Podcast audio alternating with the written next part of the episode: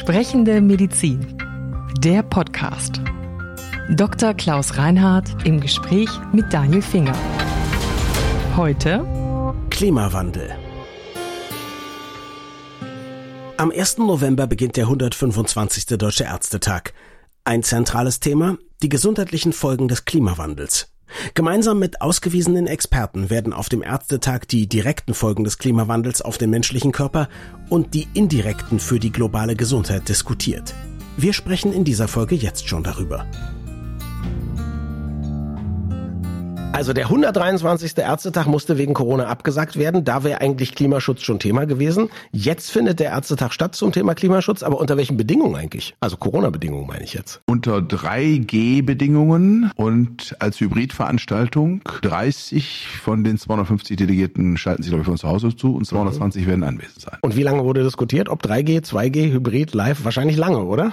Nein, aber gar nicht so lange darüber diskutiert, weil es gibt offensichtlich parlamentarische Regeln und es gibt auch, ah. glaube ich, Gesetzesvorgaben dazu, die das 3G, glaube ich, sogar vorschreiben. Mhm. Jedenfalls bei so Veranstaltungen von im Grundsatz öffentlich-rechtlichen mhm. Einrichtungen. Alles klar. Na gut, dann wird einem die Entscheidung daher leicht gemacht. Jetzt ist die Bundesärztekammer seit 2019 Mitherausgeber des Lancet Countdown Policy Briefs für Deutschland. Ich habe ehrlich gesagt vor der Vorbereitung auf unser Gespräch heute noch nie von diesem Brief gehört. Was hat's damit auf sich? Ja, obwohl dieser Brief ja schon mehrfach in der Bundespresse Pressekonferenz vorgestellt worden ist. Können Sie mal sehen, wie schlecht ich aufpasse? Ja, also ist die öffentliche Wahrnehmung dann doch noch nicht ganz da, mhm. wo sie vielleicht sein könnte oder sollte. Das ist ein internationales Forschungsprojekt, der The Lancet Countdown on Health and Climate Change heißt das, mhm. bei dem mehr als 35 internationale Forschungsinstitutionen sowie einige UN-Organisationen zu den medizinischen, gesellschaftlichen und auch wirtschaftlichen Folgen der globalen Klimakrise zusammenarbeiten. Also da ist eine Synopse und ein Netzwerk von Organisationen international weltweit, die sich diesem Thema widmen. Tolle Experten, guter Zweck. Offensichtlich sollten wir da alle besser aufpassen, aber möglicherweise ist es so, viele gehen nicht gern zum Arzt und auch mit dem Klimawandel beschäftigen sich nicht alle gerne Tag und Nacht. Wir machen das jetzt. Letzte Woche wurde der diesjährige Deutschlandbrief vorgestellt und zwar mit einer Zwischenbilanz in Sachen Prävention klimabedingter Gesundheitsgefahren. Jetzt zitter ich schon ein bisschen. Wie gut oder schlecht sieht denn diese Zwischenbilanz aus? Also, da steht oben drüber, Deutschland ist nur unzureichend für die gesundheitlichen Herausforderungen des Klimawandels gerüstet. Mhm. Es sind ja unterschiedliche Dinge, die man anschauen kann und muss in dem Zusammenhang. Das eine sind die grundsätzlichen globalen politischen Ziele, um die es geht. Die mhm. können nicht wir als Ärzteschaft bearbeiten. Mhm. Das ist nicht unser Auftrag. Das ist Sache des Bundestages, der Regierung und auch der internationalen Zusammenarbeit von vielen Regierungen. Mhm. Und Paris-Ziele sind Ausdruck dieser Zusammenarbeit. Und wie man die erreicht und wie die von einzelnen Nationen umgesetzt werden, ist natürlich auf nationaler Ebene zu entscheiden. Und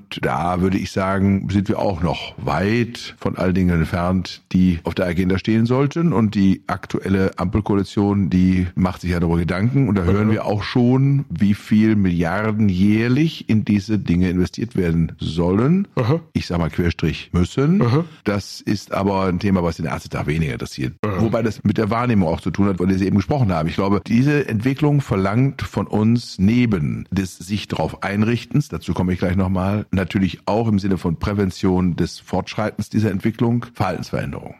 Und sie sind schwer zu erzielen bei Menschen. Das ist ein Prozess. Aber das ist sozusagen der eine Aspekt. Der andere Aspekt ist eben, wie bereiten wir uns auf das, was uns sicher erreichen wird oder schon erreicht hat in Teilen, denn tatsächlich dann auch vor. Und da muss man sagen, gibt es natürlich eine ganze Reihe von Dingen. Ich sag mal Hitzepläne für entsprechende Einrichtungen, Krankenhäuser, Altenheime, entsprechende Wohneinrichtungen von Menschen, die darunter in besonderer mhm. Form leiden, bis hin zu dem Thema Wasserverunreinigungen durch Hochwassersituationen, Extremwetterereignisse. Denken Sie mal an das, was da jetzt an der Erft und an der A los war. Das sind ja Dinge, die hat so in dieser Dimension so nicht gegeben, haben Folgen für Umwelt, Folgen Klar. für hygienische Situationen. Alles Dinge, über die man nachdenken muss, auf die man sich vorbereiten muss und auf die man eine Antwort finden muss. Und da sind wir, so ist jedenfalls die Bilanz des nationalen Policy Briefs vom Lancet Countdown eben noch sehr unzureichend mhm. vorbereitet. Jetzt geht das Ganze bis hin zu etwas, was da heißt nationaler Hitzschutzplan. Wie könnte sowas aussehen? Naja, indem man ganz klar dafür sorgt, dass unter bestimmten bestimmten Bedingungen bestimmte Verhaltensweisen befördert werden oder eben zulässig sind. Früher gab es ja hitzefrei, als wir kleine Jungs waren und zur Grundschule gingen. Und das, glaube ich, muss man dann auch unter Umständen tatsächlich sagen, dass es bestimmte Branchen gibt, in denen dann vielleicht nicht gearbeitet werden darf. Ob ein Dachdecker bei 38 oder 41 Grad mit Bitumen auf einem Dach arbeiten sollte, das halte ich für fragwürdig. Und ob man dann sagt, der darf jetzt nicht arbeiten, was macht man dann? Der Handwerksmeister macht keinen Umsatz mit seinem Betrieb. Betrieb, wer ersetzt ihm den? Gibt es dafür dann eine Art Auffangfonds? Solche Dinge gehören organisiert. Jetzt haben Sie ja gesagt, wir müssen alle vorbereitet sein. Ist das eine Vorbereitung, die die Ärzte dann individuell zu treffen haben? Ist das was für die großen Kliniken? Ist das was, wo jeder Einzelne von uns möglicherweise auch erstmal das braucht, was wir in Neudeutsch ja gerne Awareness nennen und sich vielleicht selber vorsorgen muss? Also das ist vielleicht noch nicht Klimawandel, aber ich habe im Sommer zum Beispiel Außenvorhänge angebracht, damit es bei mir in der Bude nicht so heiß wird, ja? Man muss das eine tun, ohne das andere zu lassen. Beides ist gefragt. Es geht uns selbst an, indem wir lernen, uns richtig zu verhalten. Also ich habe ja in Italien sieben Jahre lang gelebt und dort studiert. Mhm. Da hat man die Sonne als etwas anderes empfunden als hier in Deutschland. Mhm. Also wenn hier im März und im April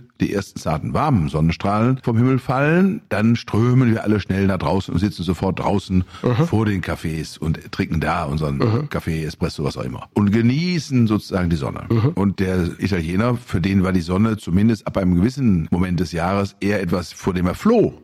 Und wenn Sie die Klappläden kennen, die dunklen, die in italienischen Städten den ganzen Sommer über zu sind, Klar. und Sie kommen in eine italienische Wohnung im Juli, dann ist sie duster. Mhm. Die lassen kein Tageslicht da rein. Immer schon nicht. Auch mhm. schon vor 30 oder 40 Jahren nicht. Mhm. Und das wird sich also bei uns auch verändern. Mhm. Wir werden uns dem angleichen, bis hin zum Art und Weise dann zu bauen. Bis hin eben, und dann wird es wieder systemisch, zu Einrichtungen, die infrastrukturell zu unserem Leben dazugehören. Eben Krankenhäuser, öffentliche Verwaltungen und was weiß ich nicht noch alles. Und Sie haben zum einen gesagt, dass natürlich Entscheidungen auf politischer Ebene gar nicht Sache der Ärzteschaft sind. Aber es gibt dann ja auch Dinge, die sind so dazwischen, würde ich sagen. Also zum Beispiel, es gibt offensichtlich die Einsicht, dass auch das Gesundheitswesen selber seinen CO2-Fußabdruck verkleinern sollte, verkleinern muss. Das ist ja im Prinzip schon eine politische Entscheidung, die Sie nun für sich selbst treffen. Ja, wie soll das aussehen? Es gibt zwei Ebenen der Diskussion. Die eine Diskussionsebene ist die Klimaschutz und Gesundheitsschutz oder Klimawandel und dessen gesundheitlichen Folgen. Mhm. Die deutsche Ärzteschaft ist nach Selbstverständnis und Berufsordnung nicht nur dem individuellen Wohl des einzelnen Patienten verpflichtet, der sich an den Arzt und die Ärztin wendet, sondern auch der Bevölkerungsgesundheit. Mhm. Und in dem Zusammenhang haben wir aus unserer Sicht nicht nur ein Mandat, sondern sogar die Verpflichtung, hm. uns in diese Debatte einzubringen hm. und darauf hinzuweisen, was es an Veränderungen im Zusammenhang mit zunehmenden klimabedingten Veränderungen geben wird. Also, das sind dann klimatische Bedingungen, das sind Expositionswege, das sind gesundheitliche Folgen für Atemwegserkrankungen, Herz-Kreislauf-Erkrankungen, psychische Erkrankungen, gastrointestinale Krankheiten, also vektorübertragene Erkrankungen, Malaria, West-Nil-Fieber, Zika-Virus und so weiter und so fort. Also alles Dinge, wo wir Veränderungen erfahren mhm. werden mit großer Wahrscheinlichkeit und das ist dann sozusagen der Public Health View auf die Dinge, inwieweit man da tätig werden muss. Mhm. Das ist ein großes Thema, was wir diskutieren werden. Das zweite Thema wird natürlich auch angesprochen, was sind wir selbst in dem Kontext? Und ich glaube, alle gesellschaftlichen Gruppen sind da gefordert. Und ich finde, wir als Ärzteschaft in besonderer Form, weil ich glaube, dass man da mit ein bisschen gutem Beispiel auch vorangehen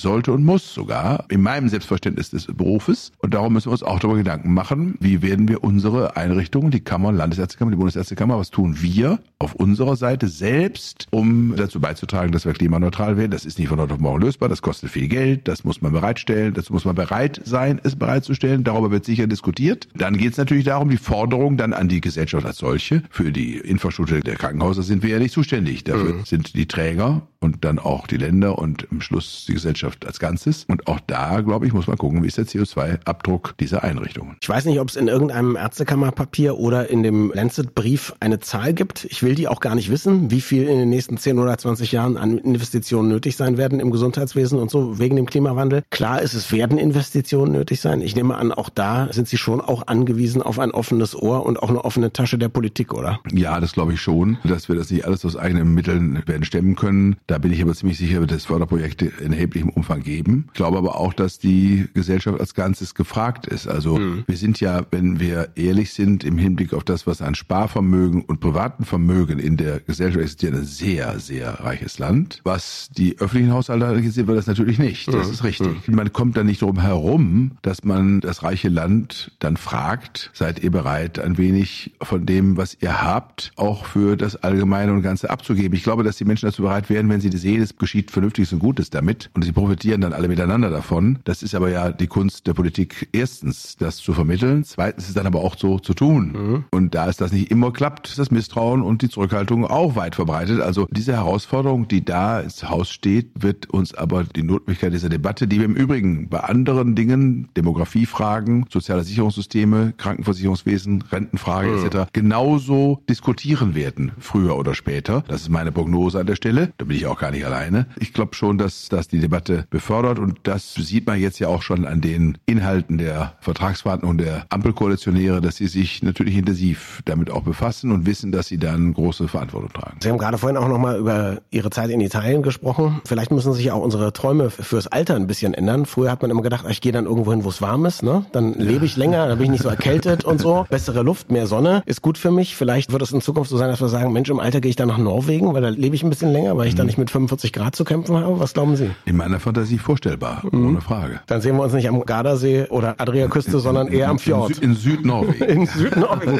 Da kann es auch sehr schön sein. Jetzt haben Sie speziell in den letzten Jahren natürlich sehr viel mit Leuten zu tun gehabt, die nicht so sehr wissenschaftlich denken. Also ich denke an viele Corona-Leugner und so weiter und so fort. Ich kann mir vorstellen, wenn die Ärzteschaft sich jetzt auch engagiert, weil der Klimawandel nun eben nicht bestreitbar ist, dann werden Sie vielleicht auch mit den Klimawandelleugnern zu tun haben. Oder haben Sie es schon? Hat man zum Teil schon, jetzt mhm. nicht individuell, aber natürlich gibt es das. Also das ist überall spürbar. Ich glaube, wir können auf diese, ich nenne sie mal Verirrten der Gesellschaft nur bedingt Rücksicht nehmen. Also bedingt insofern, dass ich immer dialogbereit bin und immer den Versuch anstelle und den, da lasse ich mich auch überhaupt nicht ins Boxhorn jagen, zu erklären und um Verständnis zu werben. Und mhm. durch Verstehen und durch vernünftige Erläuterung, die dann vielleicht auch mal so rum, mal so rum sein muss, man muss sich manchmal auch anpassen an den Gegenüber mit der Art und Weise, wie man es darstellt, da muss man Fantasie entwickeln, weil manche Menschen sich vielleicht schwer tun, das in abstrakter Form zu verstehen, da muss man es ihnen eben exemplarisch, beispielhaft erläutern. Also da ist man auch gefragt und das ist man ja als Arzt dann sowieso, wenn man mhm. mit einem Patienten zu tun hat, der man vielleicht seine Erkrankung zum Beispiel, die ja auch kompliziert sein kann, vernünftig erläutern und so, so dass er es versteht und auch lernt, seinerseits darauf so sich einzustellen oder damit mhm. umzugehen, dass das dem Heilungsverlauf oder der Koexistenz mit so einer Erkrankung gut tut. Also da habe ich einen hohen Anspruch an mhm. mich selbst oder auch an uns, auch als Gesellschaft, aber am Schluss bleiben dann immer noch ein paar übrig, denen man kann man es partout nicht recht machen. Solange die sich in einem einstelligen Prozentbereich befinden, oder auch nur einem knapp zweistelligen, kann eine Gesellschaft damit, glaube ich, umgehen mhm. und muss das ertragen können. Und wir haben ja nun immerhin eine Gesellschaft, die auf demokratischen Prozessen beruht und da sind Mehrheitsentscheidungen bindend und auch rechtskräftig und gültig und üben und ihre faktische Kraft aus. Mhm. Und dann ist das so. Schlimmer wird es, wenn der Anteil größer wird. Mhm. Wenn wir eine echte Spaltung einer Gesellschaft erleben, bei der es so 50-50 zugeht. Mein Eindruck von den Vereinigten Staaten ist ein mhm. bisschen so, dass da die Bedingungen schon fast so sind. Und wenn ich hier auf Corona gucke,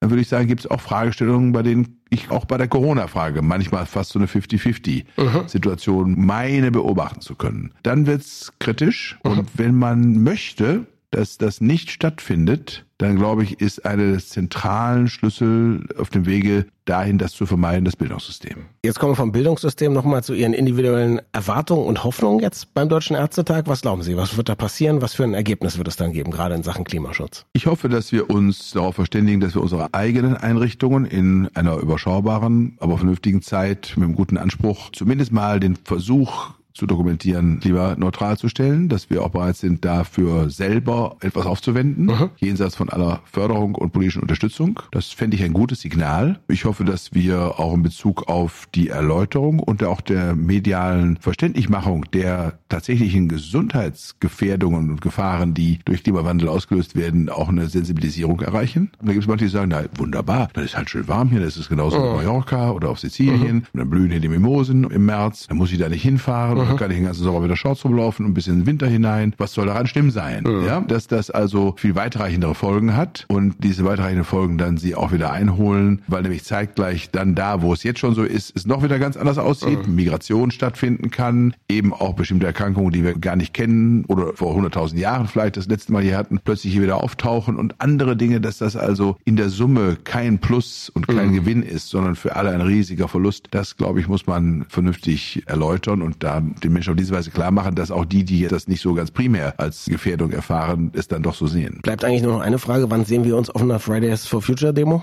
Ich finde es gut und völlig in Ordnung. Manchmal, wenn es zu ritualhaft wird, hat sich ein bisschen abgenutzt. Ich habe manchmal das Gefühl, je lauter man so in den Wald hineinruft, umso lauter kommt es heraus. Darum ist es auf der einen Seite richtig, darauf aufmerksam zu machen. Auf der anderen Seite, glaube ich, muss man noch viel fantasievoller werden, um Menschen das Problem nahezubringen. Dann bleiben wir bei dieser Form des Sit-In beim Podcast. Da wäre ich sehr dafür. Vielen Dank fürs Zuhören. Sprechende Medizin ist eine Produktion von Men in Text in Zusammenarbeit mit der Bundesärztekammer. Die Redaktion hatte Daniel Finger. Unsere Musik stammt von Klaas Oehler. Wir freuen uns über Feedback an podcast.brek.de.